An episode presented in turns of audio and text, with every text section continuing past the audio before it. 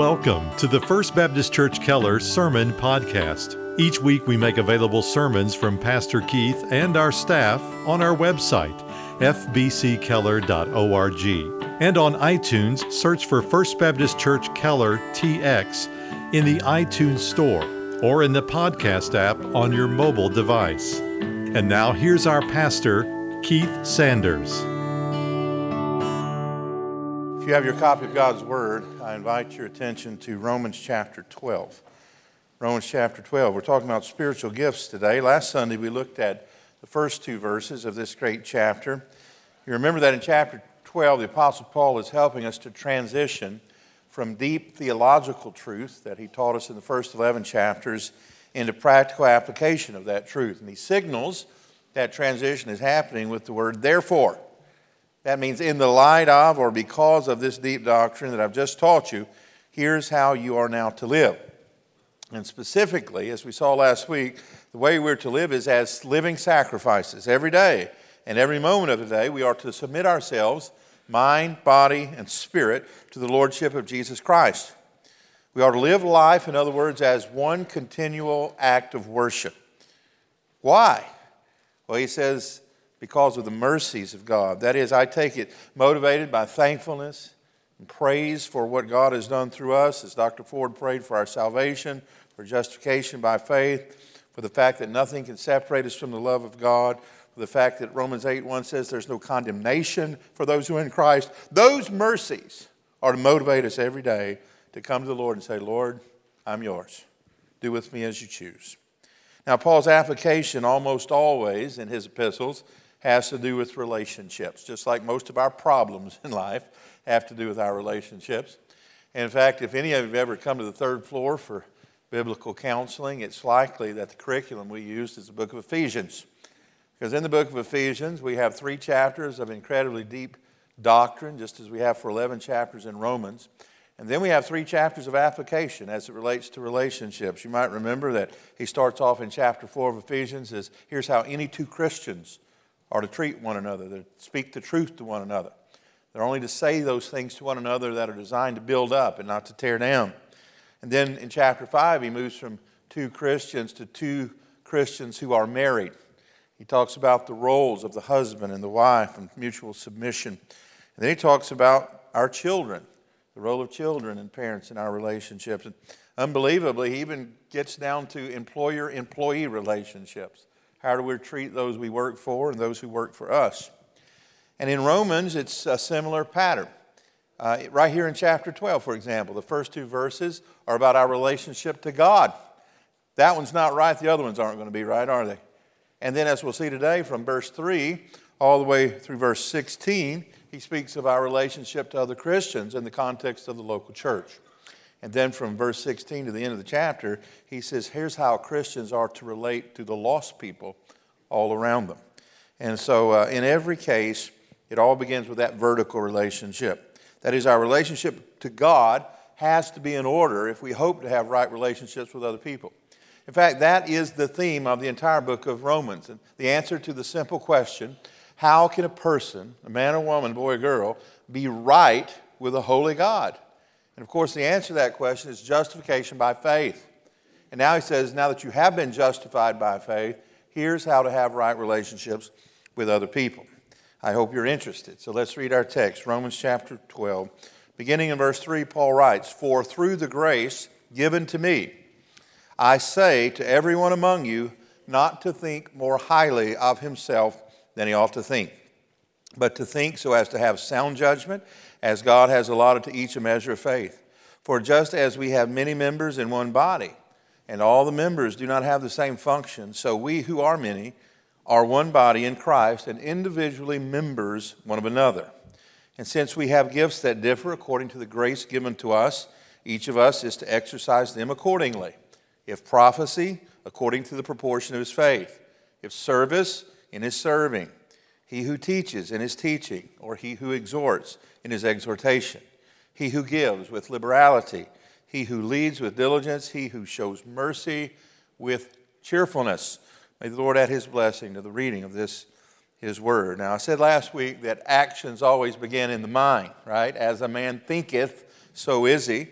Verse 3 he says a similar thing. He says, For through the grace given to me, I say to everyone among you, not to think more highly of himself than he ought to think. Now, here in verse 3, Paul is writing about how a Christian is to think about himself.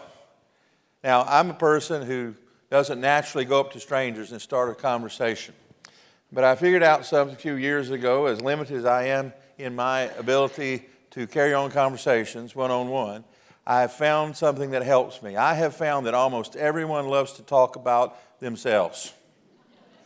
I heard about uh, two men who were sitting on a front porch, rocking away, and they were talking, and for 30 minutes, one of them dominated the conversation. The other one didn't get a word in edgewise. And so the one who was doing all the talking looked over to his friend and noticed he was losing interest.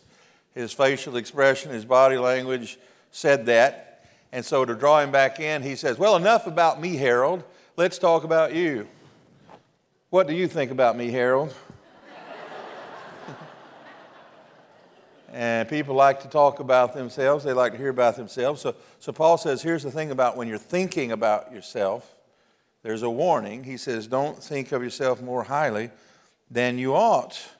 In fact, Paul models that kind of humility even in his tone. I said last week I was amazed by the tone of the Apostle Paul. He didn't use his apostolic authority to make demands of the people. He came right down to their level, and he does that again here. He says, Through the grace given to me, I say this to you. He says, Look, I'm one of you. Grace is gift, right? God gave me certain gifts and blessings, number one of which is his salvation, and then the ability to teach and exhort. And he says, Now I'm exhorting you through the grace given to me. And what he's exhorting us to is sound thinking about ourselves. Now, there, there's some warnings implied here about how we think about ourselves. Number one, he, he states very clearly don't have a higher estimation of yourself than is warranted. And Paul knows that's a possibility because all human beings tend to be biased towards ourselves. That uh, what we see in others as poorly motivated, we give ourselves a pass on. In fact, Paul said about himself in another portion of Scripture that I know nothing against myself, but I am not by this acquitted. Paul knew that would never stand up in a court of law. If, if you got up in a court of law and said, I'm innocent, that wouldn't hold water. That had to be proven through actions and through the testimony of other people. And then he says, the first thing you need to know about thinking rightly about yourself, it needs to be sound judgment. Now, that is a word taken from the legal world of law. And Paul had some history in law. In fact, throughout this book of Romans, I've referred to him as an attorney bringing charges against the human race and bringing witnesses about who we are and who God is. And so, this, though, is not a courtroom scene, it's a legal document. Many of you, most of you, I hope, of a certain age, have made out your last will and testament.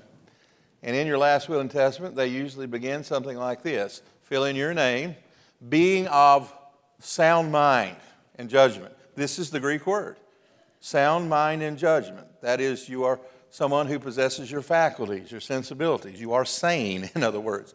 Paul says we need to think sanely about ourselves because he knows that Christians tend to err on two ends of the spectrum when it comes to thinking about ourselves. Number one, we tend to think more highly of ourselves than we should, and we call that pride. The Bible has many warnings against pride. Pride goes before destruction. The Lord loves humility, He despises pride. But then there is another end of the spectrum, and I have seen many brothers and sisters who fall in this category, and that's what we call false humility. That is, they don't understand their role in the body and God's promises to them and their role in the body. They have a lack of confidence. They think they don't matter. They think they don't have any usefulness in God's church. And sometimes mistakenly, they think this must be because I'm so humble. I'm so meek, I don't see any usefulness for myself in the church. It's not that at all. See, true humility is not saying, I don't bring anything to the table. True humility gets the same amount of joy when Christ is glorified, no matter who is the means through which he's glorified. That is, if you're a singer and someone else gets up and sings to the glory of God and he's glorified, you get just as much joy of that as if you had been the singer. That's true humility. It's not pretending that God hasn't given me any gifts. In fact, God has given us gifts. He says so. He says, as God has allotted to each a measure of faith. And I take that very literally. In fact, it's my belief that when we're saved, we immediately have the indwelling presence of the Holy Spirit, and the Holy Spirit distributes to each member spiritual gifts, and no one is left out. And when he says this measure of faith, he's not talking about faith to believe on Christ for salvation. He's writing to saved people. He's assuming all of them have saving faith. He's talking about the faith then to live it out by exercising your spiritual gifts and serving other Christians. But unfortunately, in the church, our favorite sport is comparing and contrasting, isn't it? We like to say that guy has more or that lady has less, or how do I compare, contrast to, to that person?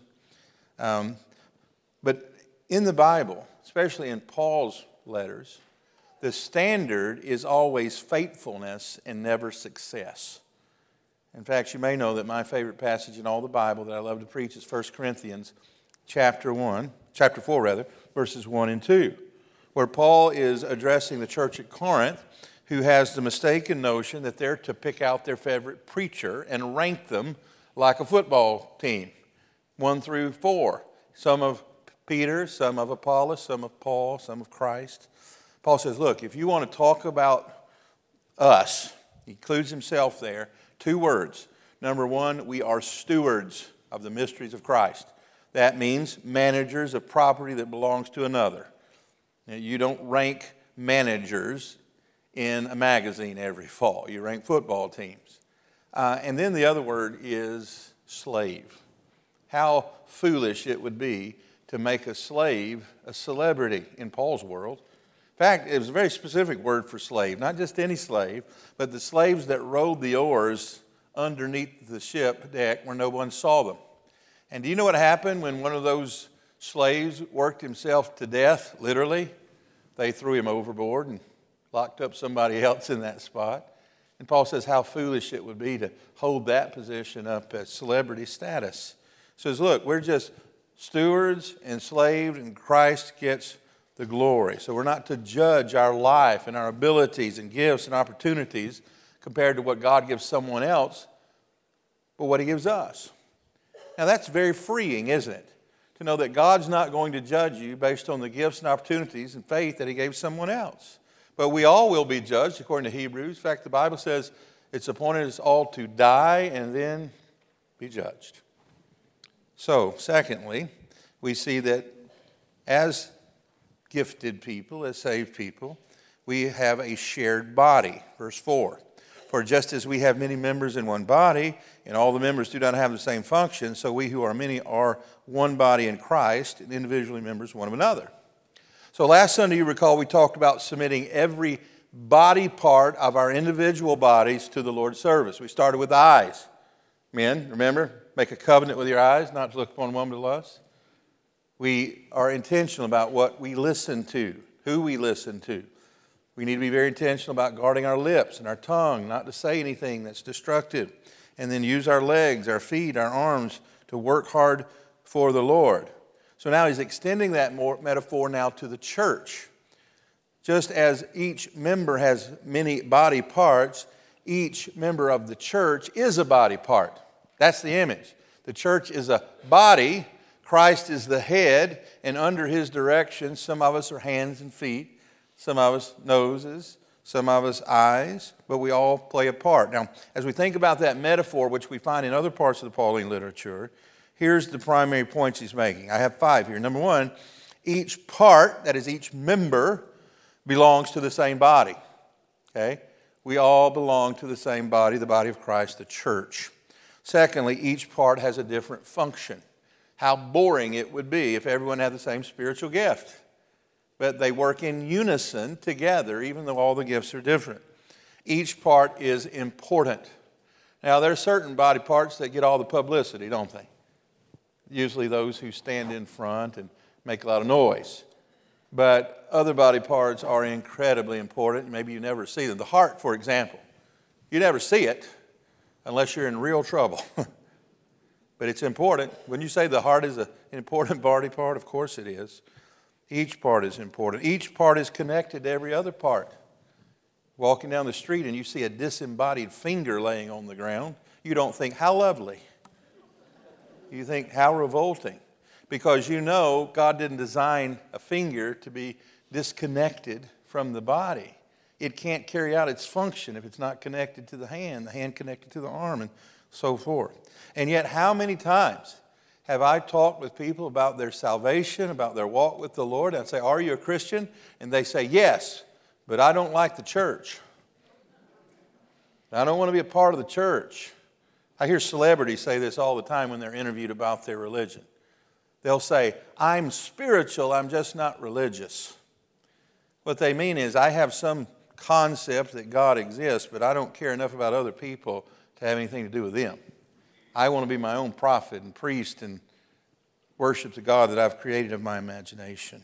And that is uh, just as incongruous as a hand and a foot going in opposite directions, having their own independent way of thinking. Every part, every member, though it has a different function, is important and must come under the authority of the head. And who's the head? It's Christ.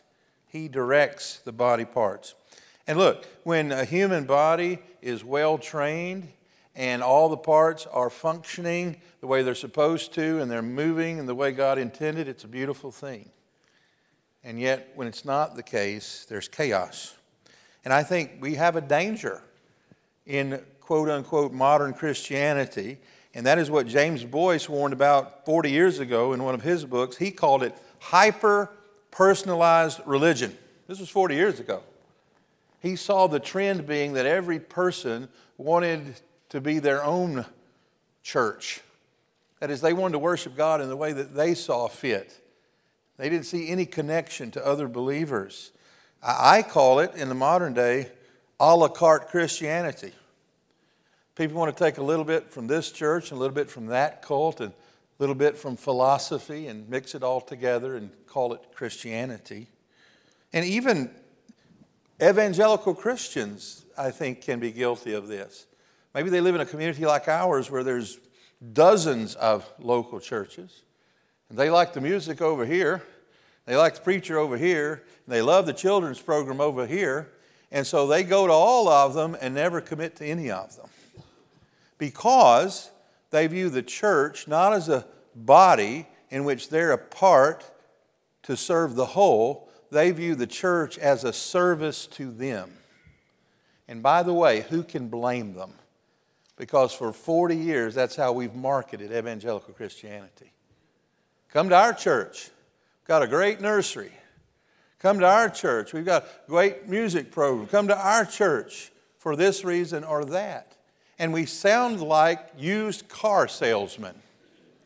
But friends, the gospel is not a used car to be sold, to, to be sold, to be sold. Uh, really, what we long to hear as pastors when a person comes and visits our church and they want to know more about our church is how can we serve? How can we serve? And if you get transferred to Atlanta, Georgia, or Oklahoma City, or San Diego next month, and you're looking for a new church, don't go in and say, Sell me on your church. You got 15 minutes, go. Which is what most people do. Rather, go to that pastor and say, How can we serve? What are your needs? That's the right idea of being a part of a body, not hyper personalized religion, and certainly not a la carte Christianity. But when we tell people it's all about you, they believe it. I, I, almost went down and put us on our sign yesterday down by the street. It's not about you. and I need to tell myself that. It's not about me either, it's about the Lord.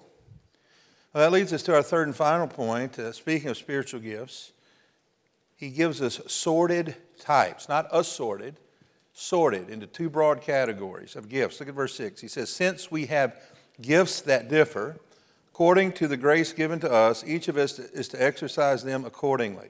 If prophecy, according to the proportion of his faith. If service, in serving. In teaching, and teaches. On and on he goes. But I want to point out the first phrase there in verse 6 Since we have gifts, take a marker, circle it, underline it. Do something that you can remember, especially these last three words in that phrase. We have gifts. That's a truth that he's making, a statement. We have been given gifts. Each one of us, every believer, I take it. And if that is true, if this is to be taken at face value, that means there's no such thing as a Christian, a true born again believer, without a purpose in life. I think that's been my, one of my greatest frustrations in nearly 30 years of pastoring. It's not the person that struggles with temptation and sin, we all do. It's not the person who is prideful. There's always going to be those people in the church. It's the one who knows the truth but doesn't believe it. And they say things like, I don't have any gift.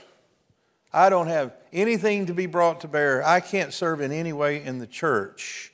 And then they hide behind false humility. I'm so humble, I don't think I have anything to bring to the table. No, no that's wrong.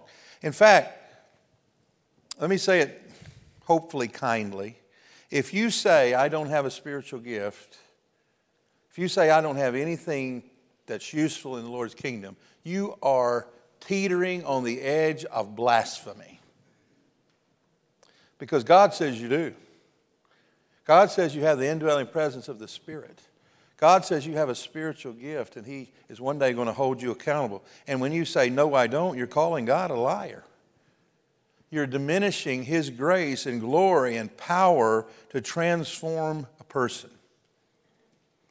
Now, most of us who have been Christians any time at all have heard about spiritual gifts. Maybe when you were saved, uh, you took a spiritual gift survey or inventory to try to help you discern your gift. But here in Romans 12, Paul simply sorts our spiritual gifts, I think, into two broad categories. Number one is the gifts of expounding, and number two category, the gift of expanding the kingdom. Expanding, expanding the kingdom and expounding the word. Now, that's not original with me, but I like it, so I'm using it. Uh, what are the gifts of expounding? Well, he says there are three prophecy, teaching, and exhortation, which are nuances of the same thing. Okay, what is prophecy? When we hear that, we tend to think of Elijah predicting a drought, right? Someone who can foretell the future. Now, certainly, there were prophets in the Old Testament who God gifted that way. That's not really what Paul's referring to here. In the New Testament, where we talk about prophecy, it's always under the heading of proclaiming God's word. So a prophet tells the people about God, uh, a, priest tells God about the people, right? And so a, a prophet is one who proclaims God's word. He's not necessarily predicting the future, he's saying, Thus says the Lord. Now, a teacher, someone who has the gift of teaching, has the ability to explain the meaning of God's word. This gift is geared towards our minds. It helps us to think clearly about the meaning of God's word. I'm thinking right now of a man who has the gift of teaching who has been so helpful for 30 years in helping me understand and interpret God's word. I'm so thankful for that man. Some have the gift of exhortation. And we defined exhortation last week as the intentional ability to motivate someone to make a change, to do something. And so, if teaching is geared towards the mind, exhortation is geared towards the heart. All of us have friends in our lives, I suspect, or a preacher in your past who had the ability to motivate you to do what is right. And we're thankful for those people who use those gifts in that way. And so it's those who teach and preach the Word of God with an aim to change. And then there's the gift of expanding the kingdom of God. He gives four of those. And he starts with the gift of service. And do you know what the Greek word that he uses here? It's a form of the word diakonos, where we get the word deacon. And incidentally, you deacons, this afternoon I'm going to announce a schedule for our bringing in some new deacons in calendar year 2023, and I hope you'll be there. And all of you have a part of that. We have open nominations. So we're asking you to start today prayerfully observing the men in our church to ask the Lord to help you discern those who have this gift of serving. Because the primary difference between a deacon and a pastor is that the deacons attend primarily to the physical needs of the congregation, whereas the pastors attend primarily to the spiritual needs. And then he has the gift of giving. Somebody's got to pay for all that, right? Now, all of us should give as the Lord gives us grace, but some have a gift of giving. That is, they don't hold anything tightly that the Lord puts into their hands. Doesn't have to be wrestled or wrenched out of their hand. They get great joy. They are a cheerful giver. And if that's your gift, use it for the Lord's glory. Some have the gift of leadership. They can serve on committees and get things done. We need many people like that in our church. And some have the gift of mercy. They always have the right word to say at the right time. Now, does it mean that if you don't necessarily think you have the gift of service, giving, leadership, or mercy, you're exempted from doing those things? Certainly not. He's just saying there are those that the Lord gives to the church to lead out in these ways. The point is, everyone has a gift, and all of them are important, and all of them are to be brought under the authority of Christ. And so, in conclusion, let me say six statements about spiritual gifts. Number one, if you're saved, there's some things that are true about you. Number one is you have the indwelling Holy Spirit, who is the giver and the distributor of these spiritual gifts. And he distributes them wisely and accordingly. Secondly, if you are born again and saved and have the indwelling Holy Spirit, you have been given by the Spirit at least one spiritual gift. Don't say, I don't have a spiritual gift. If anything, say, I don't know what it is. And then be prayerful that the Lord would show you what that gift is. Ask other people, what do they observe in you as a possible spiritual gift? Uh, if that's true, that you're born again, you have the indwelling spirit, you have at least one spiritual gift, that means, thirdly, that one day you're going to be held accountable for how you use that gift. That's what Paul meant when he said he was a steward. A steward is a manager who gives an account to his boss at the end of the service. Jesus told many parables about stewards, about how a rich man went off for a season and he came back and he held the managers accountable for how they invested. How are you investing your spiritual gift for the Lord's glory? Hopefully, not hiding it under a bushel basket, but you're investing in and, and making a return on it. And then, fourthly, and let me draw you in close here because this is the primary point I'm making today. If you're saved, you have the indwelling spirit, and He's distributed to you at least one spiritual gift for which you'll be held accountable one day after you die. The place to exercise that gift primarily is in the accountability relationship of a local church. But if you are an a la carte Christian, flitting about like a butterfly to this organization, that organization, from this preacher to that, you never settle down and invest in people enough that you can exercise that gift for the Lord's glory. And I'll say, even more specifically, in our context at First Baptist Keller, if you're not involved in adult Bible school, uh, Sunday school class, it's very difficult for you to know people at a level in which you can exercise your gift for God's glory and their benefit. So you need to join a church if you're not a part of a church. And if you are part of this church, you need to find a Sunday school class to be a part of. For First Baptist Church of Keller to be everything God wants her to be, every member must fulfill his or her function for the glory of God. And I, I want to see it, don't you? That's the last point I wrote down. I want to see it. We, have been praying for a revival around here for years. And I think most of us equate revival with baptisms and people getting saved. That's one indicator that God is moving, but it's not the only one. I think a greater indicator as any is that a larger percentage of our membership are actively involved in exercising their spiritual gift. In fact, the ultimate goal is that every one of our nearly 2,500 members would be using their spiritual gifts for the benefit of the body, ultimately for the glory of God. You talk about turning a community upside down for Jesus. If we all were doing that, do you think we'd see change in this city and state and nation? Yes, we would. Let's pray for that. And so, if you're here today and you don't know Jesus, if you're not saved, starts there. You better get saved, right? How can you be saved? Call upon the name of the Lord Simple, childlike faith. Confess with your mouth that Jesus is Lord, believe in your heart that God's raised him from the dead, you'll be saved. Whoever calls on the name of the Lord in faith will be saved. And once you're saved, He's going to give you the indwelling presence of the Holy Spirit to lead you to all truth, to be your comforter, your guide and friend.